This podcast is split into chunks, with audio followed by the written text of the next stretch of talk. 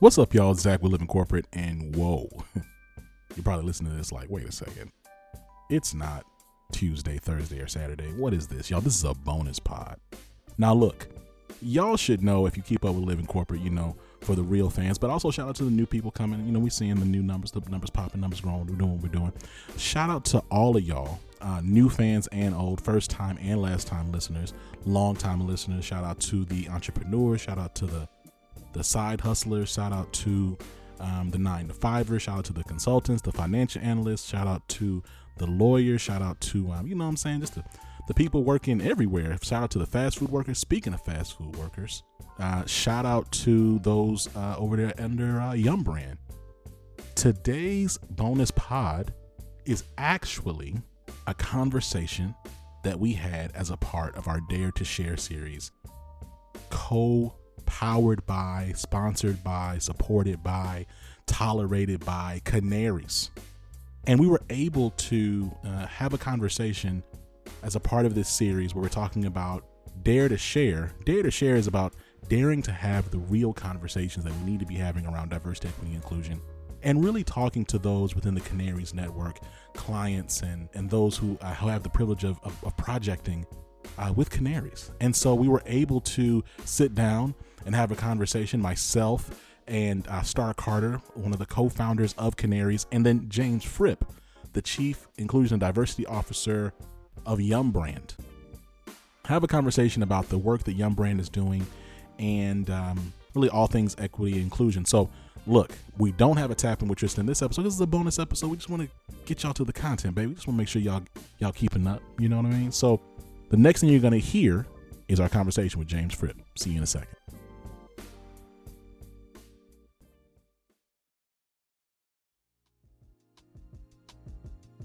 Welcome to Dare to Share. My name is Zach Nunn. I'm the CEO and founder of Living Corporate. Really excited to be here in partnership with Kanarys. Um, shout out to the entire Kanarys team. You know what I'm saying? If you're thinking about data analysis, you're talking about trying to understand and really be understand and listen to that canary in the coal mine. I mean, you got to check out Kanarys. I mean, and this is not even at you didn't even give me anything to to read. Star, this is just off the dome. I'm just like, I just love y'all. I just love y'all. I'm like, you want to join our marketing team? I just love y'all. You know, it's just it's just love. You know what I'm saying? We don't. This is that. This is just you know a little bit of extra on top. I just I really am excited. You know, anybody who's looking in the news, who's catching up with like startups, VC, like in, in this space of like entrepreneurs and founders I mean, Kanarys is all about it. Y'all are all in the news. Y'all are f- like breaking all kinds of records for funding. Um, I want to shout out Jared Fitzpatrick, who's also in the audience. Thank him for uh, connecting me with Kanarys. And then, of course, shout out to Lisa. And then shout out to Mandy, of course, as well. Um, now, I did my little introduction about how we're coming together, but I want to give some space to Star Carter uh, to also spit her stuff as well. All right. Well, thank you. Wow. I mean, I don't need to say much more about Kanarys. You got that covered. Um, so Star Carter, excited to be co-hosting with Zach. Check out Living Corporate. I'm glad you guys are here. Uh, Zach's making it happen. He's putting it down for Living Corporate. He's exploding. I I get a sense by this time next year you're going to have all kinds of sponsorship and partnerships going on. So, uh, thank you, Zach. We are equally excited to be working with you. Um, I'm the COO and co-founder of Kanarys. We are a company that puts data and analytics first, assessments first, and then we build informed strategy and deliver um, training and other um, tools in order to help company partners really focus and prioritize their DEI efforts. So uh, excited to be here and excited, excited, excited to talk to Mr. James Fripp about his uh, his journey and where he how he's come to today on being a DEI expert. Um, so I'll kick it back to you, Zach, to get us started, and and can't wait to mine the the knowledge that you have, Mr. Fripp, today on the show. So so yeah, you know, I started off by talking about the fact that you know, uh, my first job was not unfortunately under the Yum brand empire. Uh, it was Whataburger. Whataburger did not go well, right? It was, you know, it's too, you know, it just for a lot of different reasons. You know, I'm not trying to mess up the Whataburger bag. Y'all might have something for me in the future, so I'll be quiet. But the point is that I really built my long term career from a fast food and like you know quick cuisine perspective um, in Yum Brand at KFC. And it's funny because um, I've actually observed James for a little bit from afar. I was like, man, I really want to, I really want to talk to this dude. So I'm thankful and excited um, to welcome you to the show and happy Black History Month, man. Let's talk a little bit about yes. your journey um, at Yum Brands and and how you got into diversity, equity, and inclusion work. Thank you all for having me. I, I truly appreciate it. Uh, pre- appreciate the invite, um, and uh, and love to have the opportunity to chat up with you all this evening, and uh, and just share a little bit. So um, yeah, and, and and I too share the love of Kanarys and the team, and uh, you know we are we we're having a great journey with uh, with the team right now, and um, you know we're we're off and running. So can't wait to talk about that a little bit later. But again, thank you all for uh, for having me. All right. So uh, in terms of background, you know, I man, I earned it. I earned it. I started where you were. You know, I, I wasn't I wasn't at Whataburger, um, but um, but I started in the business um, out in the restaurants where we make the money. And uh, and and literally, I ran restaurants for us for about 15 years. Uh, spending uh, all my operations career at the Taco Bell brand, and so was was doing what I was doing there, running restaurants, you know, growing in the business, things like that. Reality of it was, I wanted to go in the military. Uh, my father was in the military. I'm one of eight kids. Uh, we were in the Air Force, bounced around the country and the world, and all that kind of thing. And um, and I'm like, hey, look, just get me through high school. I'm going in the military anyway. I'm gonna follow my dad, and um, and so that's what I did. I you know started working at Taco Bell because my sister worked there. You know, you know, you got to know somebody to get there, right? You do. Uh-huh. It's true. It's true. I just got me a job, you know, and this kind of thing, and and I, I started working there, and I'm like, yeah, I'm done with people. As soon as I get, let me get, let me graduate, and I'm out of here. And uh, and I graduated, and um, I went to a military entry processing station or MEPS to go in the military, and took my little physical and um, knew I was on my way out. And um, got done with the physical, and they said, um, "You need to go see the flight surgeon." I'm like, "Okay, sure. What you got?" He's like, um, "You're PDQ'd." I'm like, "Okay, you know, when do I go?" He's like, "You're PDQ'd." I'm like, "What? What? What is that?" You're permanently disqualified. Mm. I'm like, "For for what?" And uh, and I kid you not, he said, um, "Because you have eczema." Wow. So um, so I said, yeah. I mean, I had that, you know, and I, I washed dishes at Taco Bell. So, mm-hmm. you know, my skin's a little dry, whatever. He said, no, um, you are um, you're permanently disqualified. Wow. So um, uh, so that was it. You know, that my dream was to go in the military and follow my dad. And um, and they said, no, you can't do that. And so I was at a crossroads. What do you want to do? So um, so I started um, uh, sorry, I work in a global company. We talk about it's not college, it's university. So I was going to university, started going to university, and um, and still working at Taco Bell and doing all that kind of thing, and kept working there. Long story short, um, ended up continuing to work there, work there in the restaurants, grew in the business and things like that. Spent 15 years in operations, and transitioned to HR. Uh, talent acquisition when out was hiring people and all that kind of thing. Stayed on the HR side, became an HR generalist um, started running, you know, just uh, doing some HR generalist work and associate work. Learned all that, um, got my skills up in that, um, and then um, you know got promoted and took over a third of the country running our Taco Bell field HR, uh, employee relations, talent acquisition, things like that. A couple years doing that, took over half the country. A couple years there, took over the whole country. And um, just before coming into this role, I was running all of um, the United States from a field HR, employee relations all that kind of stuff for Taco Bell. So um, uh, it was I was speaking at an event actually here in Dallas, and uh, my predecessor, um, name is Terrian Barnes, great young lady. She's still in Louisville, Kentucky, doing what she does. Um, and uh, you know, she saw me speaking. She said, "Have you thought about doing this? You know, this work?" And um, I said, um, "Don't know." She said, "Well, what do you mean you don't know?" I said, "I don't know what you do." Hmm. She said, "Well, I I I do you know diversity inclusion." I said, "Well, what does that what does that look like?" And um, and we had a good conversation. And she said, "You know, why don't you interview?" And I interviewed and talked with the CEO and uh, said, "I'm interested if we're serious." And he said, "We're serious." And um, poof, I'm in the job and uh, been doing it now for about six, seven, eight years now, somewhere in there. Um, and uh, man, oh man, it, it it's never a dull moment. Uh, but I got to be honest with you, it's one of the hardest jobs I've ever had in the company, and I've done a lot of things. Yeah. Wow. wow.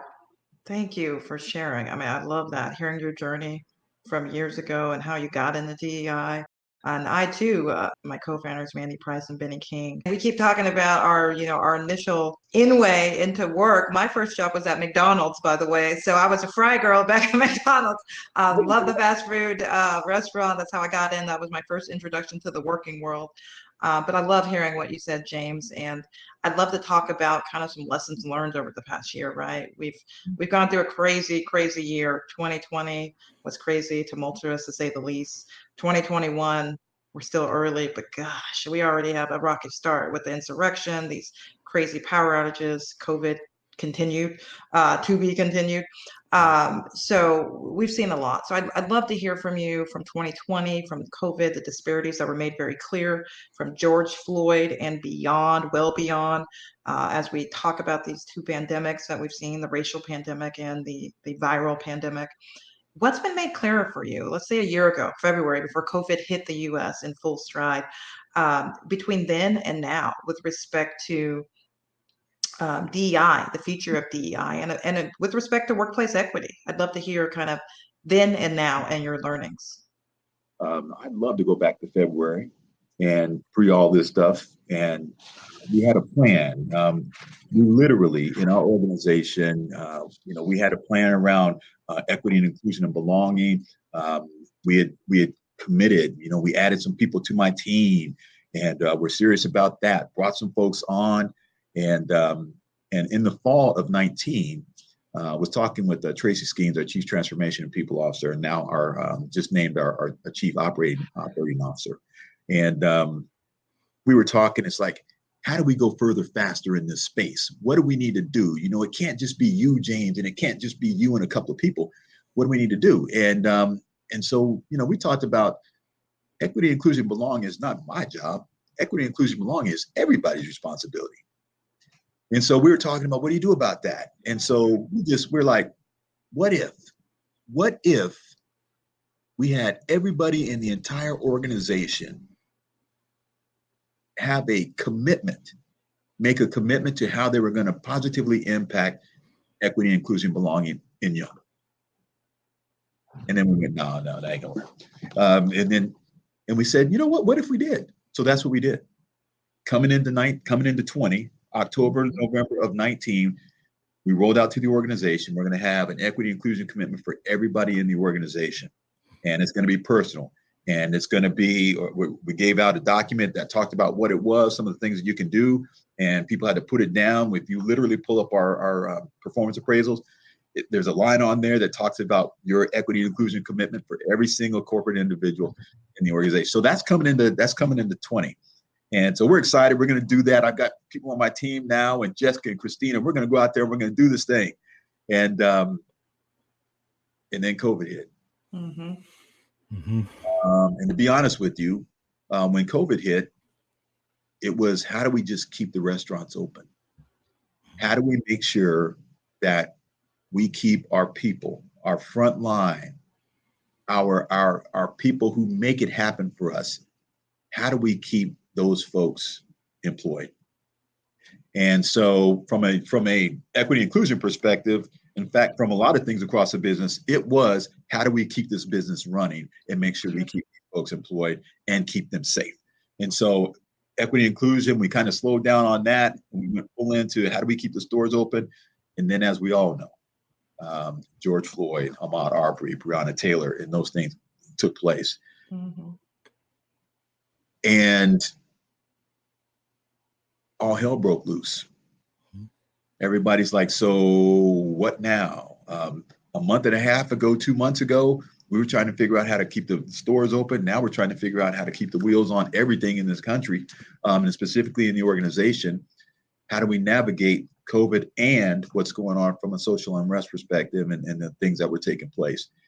And so um, it was flipped on its head. So out of that, all that tragedy, all that ugliness, came discussions that we never ever would have had in our organization, all across the organization. Uh, we had town hall calls uh, where we had all all types of people on the screen and talking about their experiences and what they're feeling and what they're thinking, how things are going, um, from the most senior levels of the organization down to our people in the restaurants, talking about the things that they were dealing with, and uh, when customers came in and said things and how do they navigate that. And, how do we handle all that? Um, it literally, again, out of all the tragedy, it got us myopically focused on how do we take care of our people, our mm-hmm. people of color, um, our, our employees as a whole? How do we bring everybody on this journey with us? And arguably, the job got harder because we were more divided than we've ever been. And so, how do we do that in the context of the work that we're doing and, uh, and the space that we're working in? When you've got all these things going on outside our four walls, you can't just leave that out there and come to work and be okay, especially when we're in a, a, a virtual environment. Mm-hmm. So we had to navigate that, and and it all came down to um, what I believe is a differentiator and what we were what we ended up building, which is the art. The science is people say, you know, you don't have enough of those people. You need to get some more of those people, things like that. That's all fine and dandy. What we know over time is that the science hasn't necessarily paid off for us. We got to do something different. My focus is how do we get the art? Because if we get the art, the science will come. The mm-hmm. art is authenticity that leads to relationships, that leads to trust. And what we were trying to do over time was build the art so then the science would come. Build the art so that the relationships were there. It's hard to hate up close. So how do we build that mm-hmm. even in a virtual environment? So that what that's what we pivoted to and spent the rest of our year and continue to do is build authentic relationships that lead to trust and building the science or the numbers on the backside um, and learning more and more and more about where we should focus to continue to build that by virtue of leveraging Kanarys and their assessment to help guide us and focus in on okay we know what you're trying to do is it going to be effective and so uh, that's the partnership that we have with Kanarys and we're looking forward to uh, those outcomes and seeing what we do uh, but that's kind of you know from then to now um, that's kind of what happened and um, and again i'll say we have more people we have more allies and more folks leading into this conversation than we've ever had. Um, and, it, and, it's very, very positive. Do we have the naysayers? Do we have folks that, um, you know, what about me? And the answer is absolutely, we have those. But uh, but that's not going to dissuade us. Uh, we're going to continue to move forward, and we're going to try to bring those folks with us.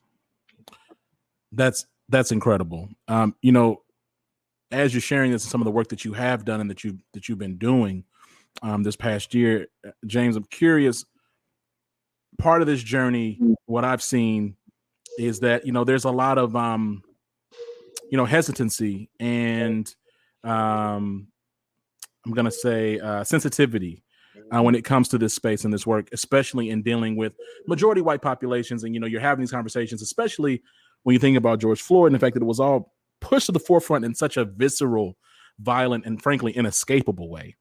What what would you what have you been most proud about from Yum Brands um, as it pertains to like this work and, and, and the intention you've set behind it over the past year? Yes. Um,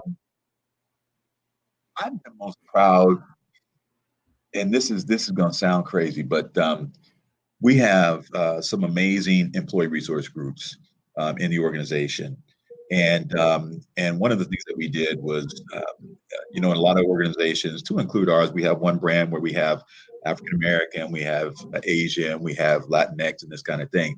Um, but what I've opted to do uh, in the large part of the organization is go with the multicultural employee resource group. And the reason is what our people of color say and what women say is I don't feel like I get the uh, the uh, uh the coaching, training, guidance, and feedback that my majority male peers get um, in this kind of thing. And that's not just our company; that's a lot of companies. And so the goal is with the with the multicultural ERG is to have people learn how to engage and solve for each other's issues cross culturally mm. as they're coming up in the organization. So when they get to leadership, they already have that skill set. Mm. And so, but, but, but what, is, what has happened is in our multicultural ERG, as we go through all that was going on during that time, we had more allies and still have today more allies than we know what to do with. People are leaning in in that multicultural ERG. There's leadership roles in there, and our majority members are like, sign me up, right? And, awesome. and, and, our people of color are like, hey, I thought this was the, you know, and the answer is this is for everybody. And oh, by the way, did you sign up? Well, no, I didn't sign up to leave. Well, then you can't say nothing. So, but we have so so to your point, you know, what are we most proud of? Proud of how everybody stepped up to the table to help support our people. So that's number one. Secondarily, is money talks. Right? And so um, we said we're going to, you know, commit our hundred million dollars to uh, what we call our Unlocking Opportunities Initiative. And in that initiative, we're focused on three pillars. The first is equity and inclusion. Second, second is education, and the third is entrepreneurship. And um, and out of that came uh, a brand new function of our uh, of our uh, franchise recruitment team um, that is going to be fully and solely focused. It's led by an individual by the name of a woman by the name of Wanda Williams. She's an amazing, amazing individual. She's actually based here in Dallas, and um, and put together a team that is going to be very focused on making sure we add more representation of people of color. Uh, specifically for us, it's underrepresented people of color, and we see that as Latinx and African American Black. And so they're very focused on going out and finding uh, franchisees who are going to be representative of that and then internally, we're going to be focused on including uh, increasing our representation across all levels of leadership.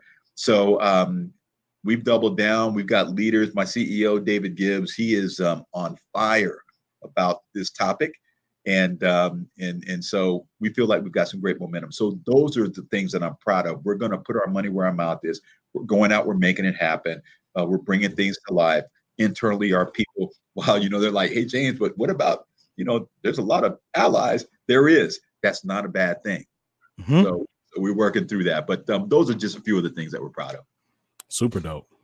Yeah, no, that's awesome. Um, you know, I think hearing you talk, it's it becomes very clear, hopefully for those listening that aren't eating, living, and breathing DEI every day, that DEI is complicated, right? It is a long-term strategy.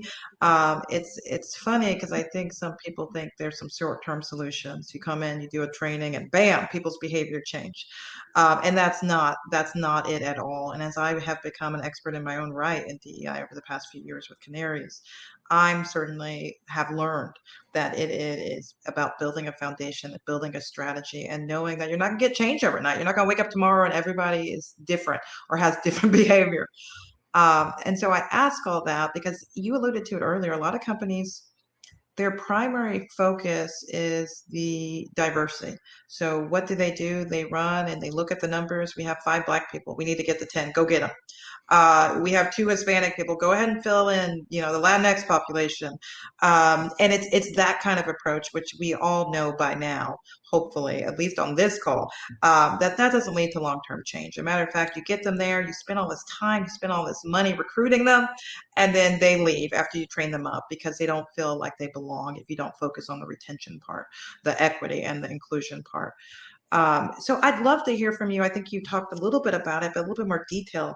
It sounds like you guys are focused on, and it's great on um, going out and doing that talent acquisition, focusing on the historically marginalized talent um, that's hard to hire up for companies and specifically for specific industries. Um, so, we'd love to hear about your top priorities on that, but not only recruiting them, also retaining them. You know, what are you guys doing in order to ensure that those folks stick around and they actually get promoted from within versus you bring them in in droves and they're off to the next one after two years?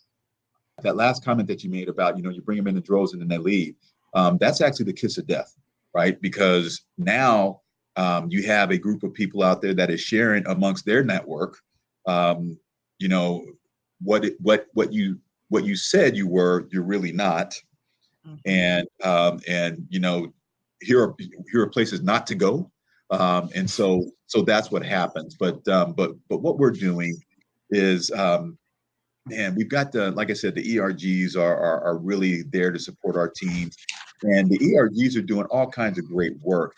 Um, they are actively engaged in doing things like helping us with onboarding of talent. And so they play an active role in bringing folks in and loving them into the organization and uh, creating that commitment. Um, they help with uh, professional and personal development. And so we have uh, what we call grow yourself things where people have an opportunity to develop themselves and things like that.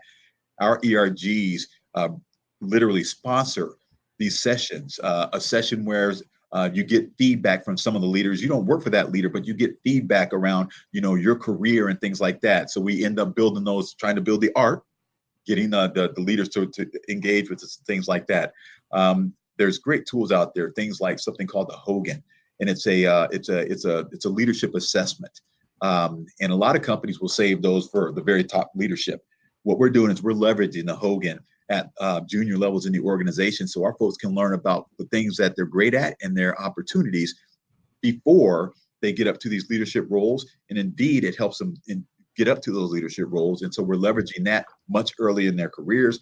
We have something called Leadership Excel, where we bring leaders to the table.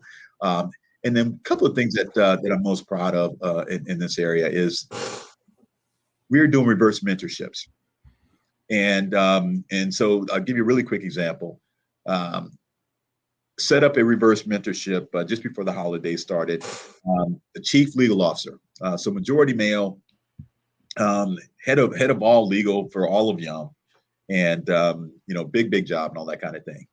Uh, got him on the call and um, said, "Okay, um, Scott, uh, here's your mentor." His mentor, if just for fun, you know, we've got we, everybody's got levels in their organization. This guy's a, a leadership team member. I mean, like multiple multiple levels um, this junior guy is like a level nine. Um, mm-hmm. And uh, got him on the call, introduced Scott, the chief legal officer, to his mentor, Joe, uh, who is a junior leader, uh, African American leader in the organization. And Joe's job is to help Scott understand what it's like to be a person of color in this organization, what he's experiencing, how it's going for him, what is he looking for, what is he not getting, how does he get those things. Scott's job is to learn from him but then also mentor him. And um, and we had a uh, we call it uh, we call it a chat with David, and it's it basically it's a CEO call to the globe. Um, we are we're we're 50 plus thousand restaurants large. Um, uh, we're in 150 plus countries, and this calls with the CEO, typically around 17 to 2,000 people on the call. And um, Scott gets on the call as a member of the leadership team, and this voice who does the intro is usually uh, one of our folks from communications. This time it's Joe. It's his, it's it's his mentor who does the for the entire organization does the intro for the call. And then Scott goes on to say, "Hey, look, that intro that you had, that was from my mentor, Joe. You know, he, he he's a DJ outside of this work, and uh, and so he did the he did the intro. He said, but what you need to know about Joe is Joe has been working with um, our, our, ERGs. He's been working not only in the uh, multicultural ERG, but he's been working in the in the women's ERG, and has been doing this now for years. And this guy is a quality of individual that we want to be a leader in our organization. He said that in front of almost 2,000 people. Well, that's what the reverse mentorship did. Scott didn't know Joe before October, November. Now Joe ends up in front of the world on the world stage getting praise and recognition from the chief legal officer.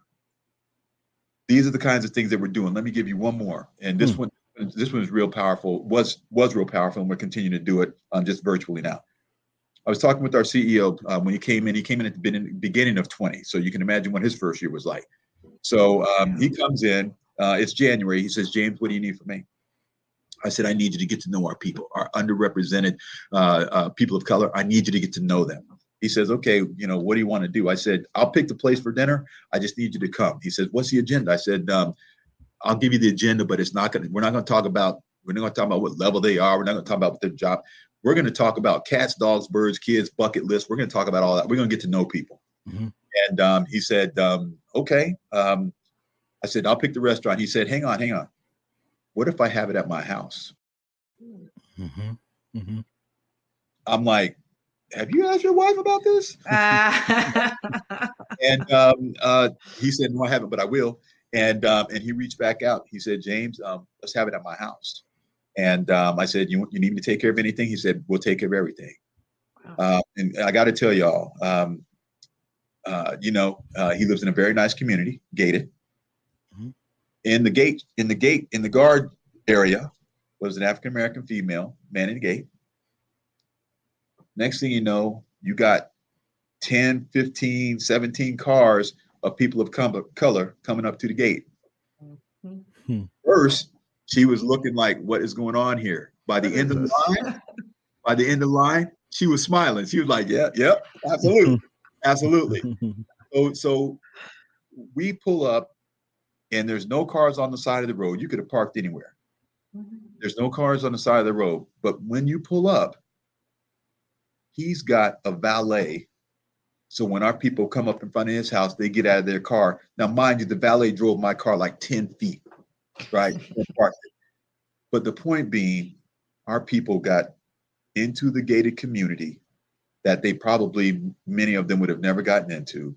Mm. They pull up, they are have getting valet, walk down the driveway, they walk in the house. We are standing in his dining room, in his family room, eating dinner at his table, talking with he and his wife uh, about you know who we are. We stood there. We were there for about three, four hours, and um, we went around the table, uh, went around the room, and talked about what our dreams were, mm. what our families were about, what was important to us, what was on our bucket list, and um, and the feedback from our people was great. The feedback from he and his wife was equally as good, if not better, and uh, and the relationship has been different since. And when we think about authentic relationships that lead to trust, um, I'm proud of that because that's how you do it and role model. He didn't have to have it at his house, but he chose that and then treated our people um, like the leaders that they are and with the respect that they deserve. That's just such it's such a beautiful story. And you know, it, it reminds me, James, of the fact that like, you know, what I've been learning, um, not just from a DEI perspective, but just as a as a professional is that when it comes to the folks that are really fast tracked or they get those up, those are the types of things that happen, but that the the average employee doesn't know about, right? Like, yeah, there's a happy hour and yeah, there's this, the company sponsored events, but the folks that are really being seen and being groomed for that next level, they're they're a part of that those those in those um you know verbal only invites and those closed door meetings and the things that happen again behind the scenes. And so that's a beautiful thing. It also reminds me, frankly, uh, has, have y'all seen One Night in Miami? It essentially explores like this literal one night between Muhammad Ali, Malcolm X, and jo- uh, Jim Brown. And they're all in Miami celebrating Muhammad Ali just knocked out your man. So he's he's ready to go. And it's exploring the um, generational, religious, and then just socioeconomic and just cultural um, uh, points of dissonance between these three incredible pillars. But anyway, the point is, um, at the beginning of the movie, Jim Brown is talking to this man um, in Georgia, and um, this man is gushing over Jim Brown and like very respectful, talking about, look, like you know, anything you need, we got you, we love you, we we respect you. You know, you're Jim Brown. You just led the league in rushing yards and touchdowns. You're the greatest athlete in the world, and you're looking at, you know, I mean, I'm 31 years old, so of course I don't remember Jim Brown when Jim Brown was like the LeBron of sports, but yeah. but I but I can I can imagine the enormity of this figure, right? And so anyway, he's talking, and, and at one point, again, I'm thinking this guy, like this man is talking to him like he is a son, like he is a lot of love. And so then um, what happens is though that his daughter has something happen where she needs to move an armoire or something, and Jim Brown goes, um, "Hey, I can, I can help you with that. Like I can, I can come in." And the and the white man said, Come on, Jim, you know we don't let niggas in the house. And I was it. And I was like, hey, it gutted me when he said that. I was like, whoo. And that hit home because, and so when I hear this story about like it's there's some there's something so personal about letting people in, right? Like letting people into your home and like really welcome. It's it's it's seeing them as equal as human. And so that's just a beautiful, beautiful mm-hmm. thing. And so when you shared that story, it reminded me of this about about that scene because I was like, it's just it speaks so many volumes of like, you know, we can go through the corporate niceties of, you know, you know, hey, where we belong and you're but until we really break bread together, until I actually give of myself and I and I'm and I show that we're I actually see you as an equal, we're not going to get to that level of sponsorship and real inclusion and belonging that we that we we ideate about. You know what I mean? Um, okay, with that being said, um, You've alluded to it a few times. We've talked about it a little bit. I'm here really as the cheerleader. I'm shaking the pom poms about Kanarys and the work that they're doing across a variety of industries. Let's talk a little bit about data and its function in DEI work. What are you excited about when it comes to your relationship with Kanarys and the work that they're doing in partnership with Yum Brand? Yeah. Um, you know, at the, at the end of the day, data is a language of business, right? Mm-hmm. And when we think about, um, uh, you know, I call it the ultimate misnomer in, in equity, inclusion, belonging space, right? Because um, a lot of times the first question you get is, well, you know, but you know, why is that important to the business? Or, you know, uh, what's the business imperative there? And these, these kind of things, you know, mm-hmm.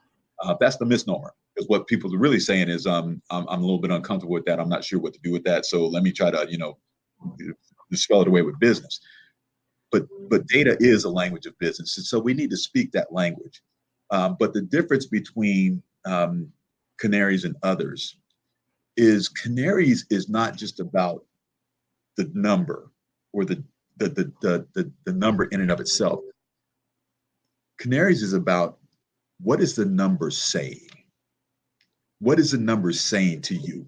Mm-hmm. How do you, the number is this. I mean, literally, we were on the call today and um, with the team and uh, Fu, my partner in crime, um, she was talking about um, yeah you know right right so um, uh, yeah i know i know Fu yes you know the deal right so so you know Fu yeah. gets, in her number. she's like um, she's like james here's what that's going to do um, because we were talking about what if somebody doesn't answer the question um, or what if someone chooses to skip and uh, and and you know some folks would be like well you know if they skip you know that then that's not going to be statistically relevant you know if you know this kind of thing um, who in the Kanarys team is like, there's a message there for you.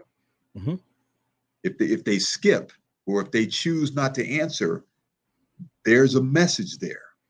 You need to pay attention to that, right? And so the Kanarys team is really going a step further than just giving you the numbers. A lot of people can give you the numbers, um, but the numbers don't talk to you in terms of what does it mean. And the Kanarys team is focused around that.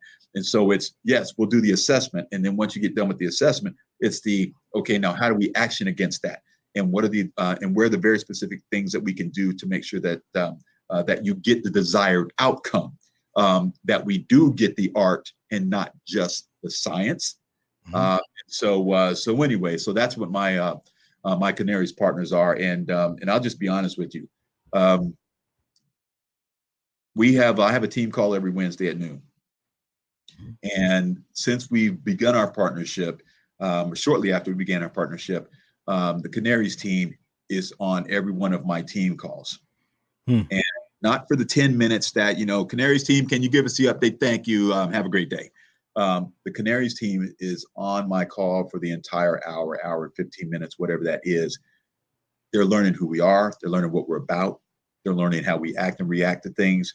My belief is um, if you're a partner, be a partner. And they're really being a partner with us. Uh, and by hearing what we're thinking and dreaming and scheming about and how we're addressing things and hearing about our culture and things like that, when they get the data back, it will better help them guide us to where we need to be. And so, um, so you know, I'm, i know I'm taking up a lot of their time, but, um, I'm telling you, um, I, I, appreciate uh, I appreciate Lisa and and the work that they're doing with me and my team and, and our organization here at Yum.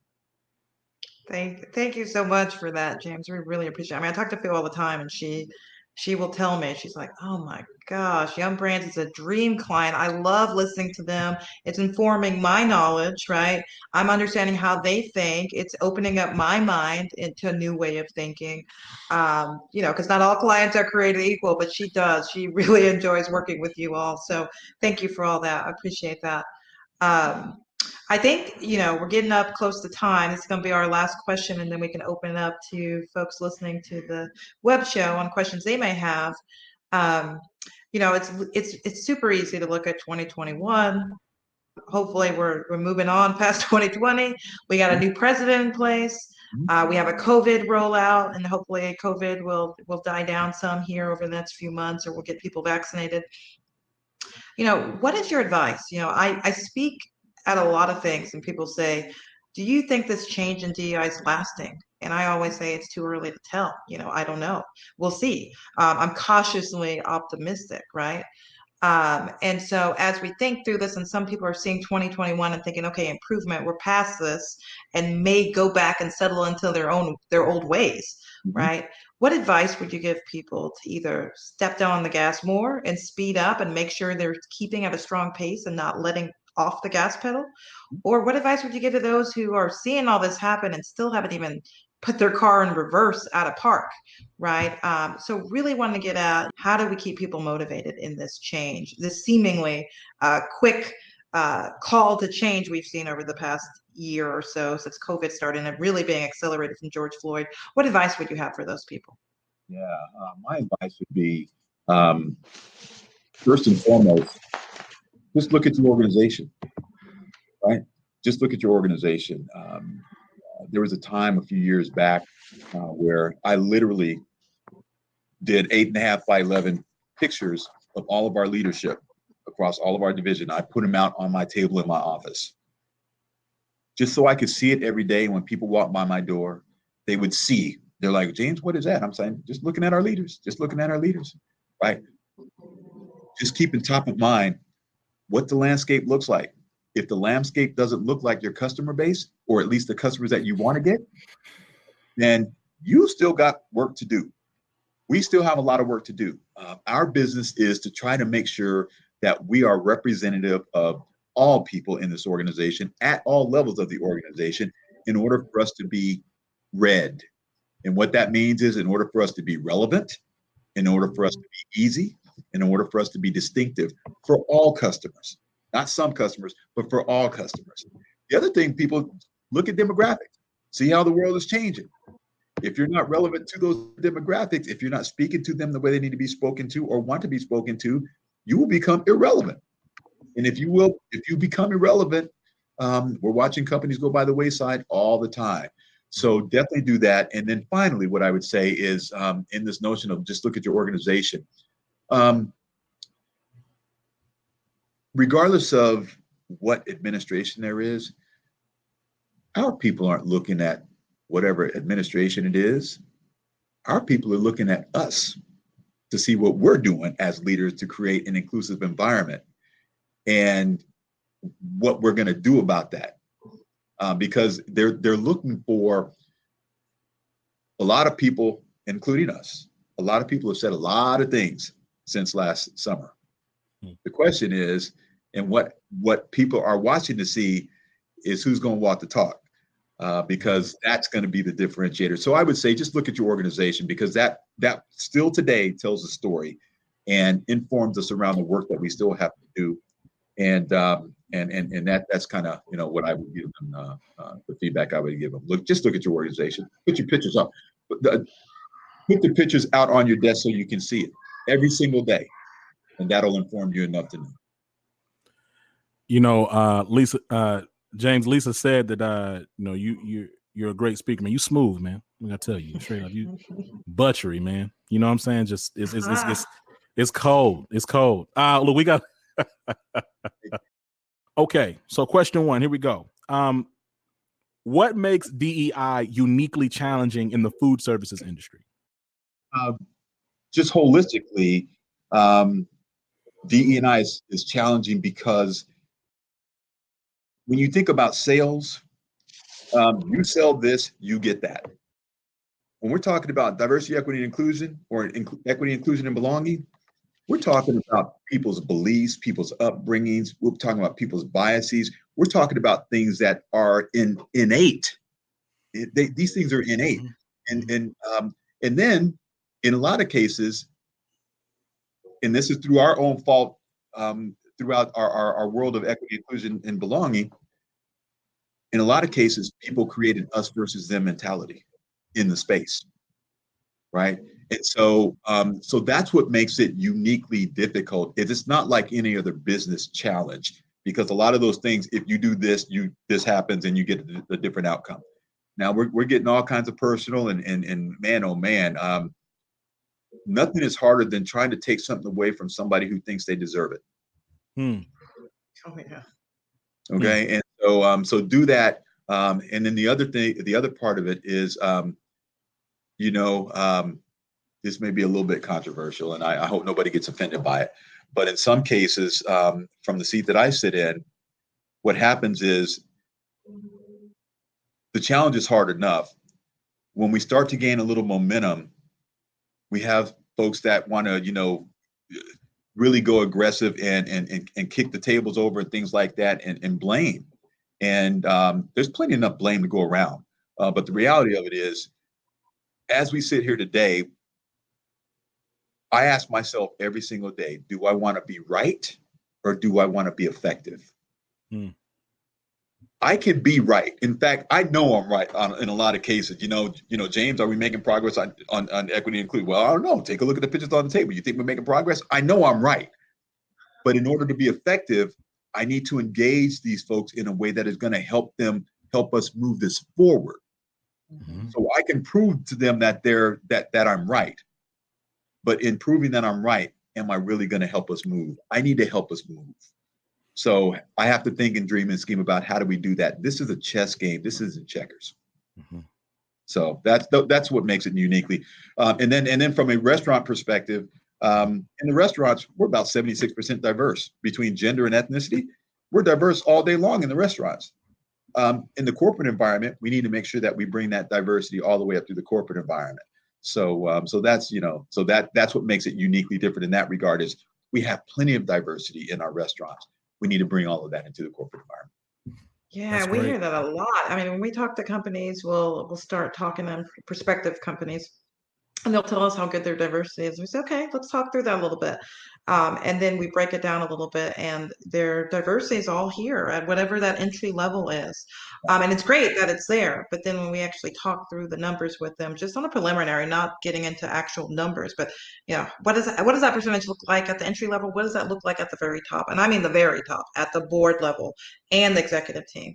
Um, and once we talk through that a little bit, we get a lot of, oh, well, yeah, you know, we, you know, because a lot of times we talk to folks that aren't in the DEI space, so they're not really thinking through um, what that looks like from the beginning all the way to the top. They're just looking at straight numbers and we you know we tell our prospects you know gender diversity is great uh, but let's look at these other aspects of diversity because i will tell you white women are the biggest beneficiaries of diversity programs and initiatives that have been put in place it's factual. It, yeah, it the, so, it speaks to it. Yeah. Yeah. Yeah. Um, but James, we're getting a question from the audience. I know we can chat, you know, mm-hmm. among all kinds of topics among ourselves. Um, people are asking with respect to who influences your your thoughts around DEI, your mm-hmm. aspects of DEI. And this could be, you know, in the past, it might have been a teacher, it might have been, it might be a poet, it might be somebody in the DEI space, but we're getting a question about your influences. Yeah, yeah. Um, uh, at the risk of people going, James, come on now, everybody says that. Um, but I'll give you the why. Um, my father is one, and I'll, give you two. Uh, my father is one. Um, and my father is one because, um, uh, you know, he wasn't a college educated man. Um, he was an enlisted guy uh, with eight kids, which means you're broke. That, that's all that really means. Mm-hmm. Right. And, um, but what he achieved, he went, he went active duty Air Force in 1946. Wow. He, when he left the Air Force in 1980, he was uh, the Chief Master Sergeant, which is the highest ranking enlisted man that you could be in the in the Air Force. And I say he influences me because what he had to do, remember, it's 1946, right? So he had to navigate, figure out how to navigate his way through a system during those years when he had to, as a black man, be aligned with his black the folks who uh, he worked with and the folks that he had to lead. Um, he had to be aligned with them, but he also had to lead white folks mm-hmm. during this time of all that was going on from a racial perspective. Mm-hmm. And so the fact that he was able to navigate that that inspires me. I take my cues. I think through what did he have to do to navigate both? Because as you know, in this space, if you if you seem like you're too close to those people, then you know mm-hmm. now you're a sellout. Mm-hmm. And if, and if you're not close enough to those people, then James, you know you're not helping us get as far as we need to by you know this kind of thing. Or so so you you end up not fitting in any space Mm-hmm. And so he had to somehow figure out how to navigate both spaces, mm-hmm. make it in leadership. And so he was able to do that. And so, um, so what I learned from him and and and had, who who influences me in my thinking is I think about what he all had to navigate to make that happen, and to do that, um, as one of the most well-respected, both by um, people of color as well as majority members, uh, a leader in the military. And so I, he inspires me. Um, he passed away at a young age. He was 56. Um, the message there is don't smoke um, and uh, whatnot. Um, so, uh, so that's who inspired me there. There's another gentleman. His name is Ralph de Chabert. He's a chief diversity officer at uh, Brown Forman in Louisville, Kentucky, uh, Spirits Company. And um, uh, when I first came into the space, went to this event with a bunch of us there. Um, a lot of people talking, a lot of things going on, a lot of things being said. But there was this guy sitting in the back who didn't see much at all, all day long, all day long. And then towards the end of the session, um, somebody says, "Well, Ralph, what do you got to say?" And Ralph said, "No, I'm good." They said, "No, Ralph, what you got to say?" Ralph stands up and just crushes the room with his. I mean, dude's like um, some of y'all might. E.F. Hutton. When he, I mean, when E.F. Hutton talks, people listen.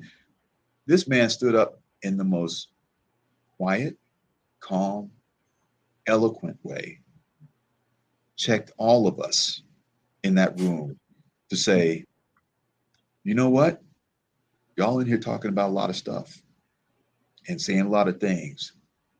But what I'm concerned about is that you all are so focused on you getting yours that you're not focused on doing what's right by and for our people. Mm-hmm.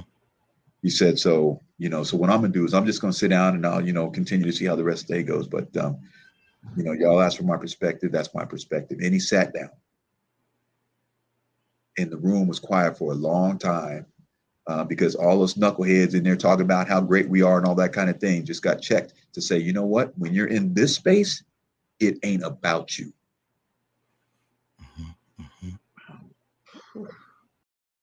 Ooh. Thank you. That is real. And it's encouraging to hear that be a story that you share, James, because, you know, like in this capitalistic space, it's easy, especially when you think about like, you know, you know, the, the, the, the mindset is scarcity. So there's only so much of the pie to go around. So, well, I kind of gotta, well, I gotta get, I gotta gotta get mine. I mean, I want to help you. I hope you get yours, but I'm gonna for sure get mine. And mm-hmm. it's great that it's that you see it as a point of value that uh, the people are that that that's something that we're focused on, right? That like it's about serving and lifting as you climb, right? Um, we're never going to really grow and even achieve equity if we're not collectively moving in that regard. And that also means black and brown folks. If we're if we get to the spaces that we when we climb there and we go, all right, well, I mean, I got my cufflinks, I got my Stacy Adams shoes, I'm making sixty thousand dollars a year. I'm not trying to be shady to nobody. I'm just saying, like sometimes we we get a we get a little bit of a little piece of something and we think we made something. So my point is is that we have to be um, service oriented in the things that we're doing. The other thing is, uh, not all DEI professionals are created equal. Um, you know, I've seen a lot of DEI professionals that are comfortable they uh, they don't want to ruffle feathers. Uh, they just want to stay under the radar and keep things status quo. Um, and I think they have a good heart and they want to make changes, but they just they just rather stay status quo. Um, so kudos to you, James, for wanting to make some real change there, uh, to be bold, right, and to come out and to to really push for change and push for those policies and systemic changes to happen at Yum Brands because that's so important because not all DEI professionals are pushing for that. A lot are a lot are comfortable and they just want to stay there and keep it keep it as is. And I, I'm I'm so happy that the silver lining with everything we've seen over the past 2020, 2021 is that we're seeing more of these companies come out. We're seeing CEOs come out and say and proclaim that they're going to reprioritize diversity, equity, inclusion. Um, because before that, you know, we were hearing from prospects saying, oh, DEI is, yeah, it's important, but we got other things to worry about. And mm-hmm. now it's become a top priority. Nah, real talk. Um, so, James, um, what books, podcasts, newsletters are a must for you as as a DEI executive and as a DEI thought leader? Yeah. Oh, so um, I'll just turn around. Um, you know, that's kind of what's going on in my little world up here in terms of you know, uh, you know, Ibram Kendi, right? You know, this whole notion of being anti-racist. Um, what I what I think and dream and scheme about uh, in terms of what I read, listen to, and things like that I, I want and need to recommend that not to some people, but to all people. Mm-hmm. Right. Mm-hmm. And so so when you look at kind of what I what I'm doing, you know, so you want to talk about race, right? um, is up there. We've got the Whistling Vivaldi with the hot steel and whatnot. You know, Four Days to Change. Um, so those are some of the books and things um, you know that that I I, I recommend that people read. And uh, and you know, of course, you know, you can't go without this one. Just you know, just, just you know, just a little, a little sauce, a little sauce, a little sauce. Yeah. you know, so you can do that. Um, um, and then I think you know, uh, in terms of, and, and and and this is a little bit controversial, and I get it. Some people might say, James, why you follow? But uh, when you think about Ava DuVernay, right, and uh, some of the things that um, she's doing and saying and standing up for, and um, I'm not saying you have to consume it all. I'm just saying be aware and and and pay attention um, uh, to those kinds of things. And so, you know, that's a little bit about you know uh, kind of what I read, what I you know listen to, and um, and then uh, and of all things on NPR, um, Code Switch um, on NPR. On NPR, James? Yep, I said it. NPR. Uh, you know, um, but Code Switch is on there, and it's just got a lot of you know information, insights in there. So those are just some of the things that um, that I I love it. You know, James, the only the only thing I think you're really missing out of that little suite, man, is living corporate. You know, we create content that centers and amplifies black and brown folks every day. Hey, you know what? You know what? Already. Hang on. Well, let me let me jot that down and make sure I add that to my list of things. This has been incredible. Um, look, I want to give Star the floor as we wrap up. Yes, thank you, James. We appreciate it. I love that you shared some of these uh, knowledgeable things. Anybody listening, encourage everybody to become aware uh, educate yourself. Don't go to the first person of color and expect them to educate you on everything. Take that first step yourself, educate yourself, then go ask questions and show that you made that um, effort. okay. Uh, but we're going to wrap up today. I really appreciate James. We know you're busy you listed about 5 million things that you're trying to balance at Yum Brands. I don't know how you do it, um, but we are so appreciative that you made the time tonight to talk to us, share your knowledge with us. We're all leaving this um, web show with a lot more information and education. I feel smarter already in the DEI space. So, James, thank you so much for your time. And uh, that's all from me. Peace.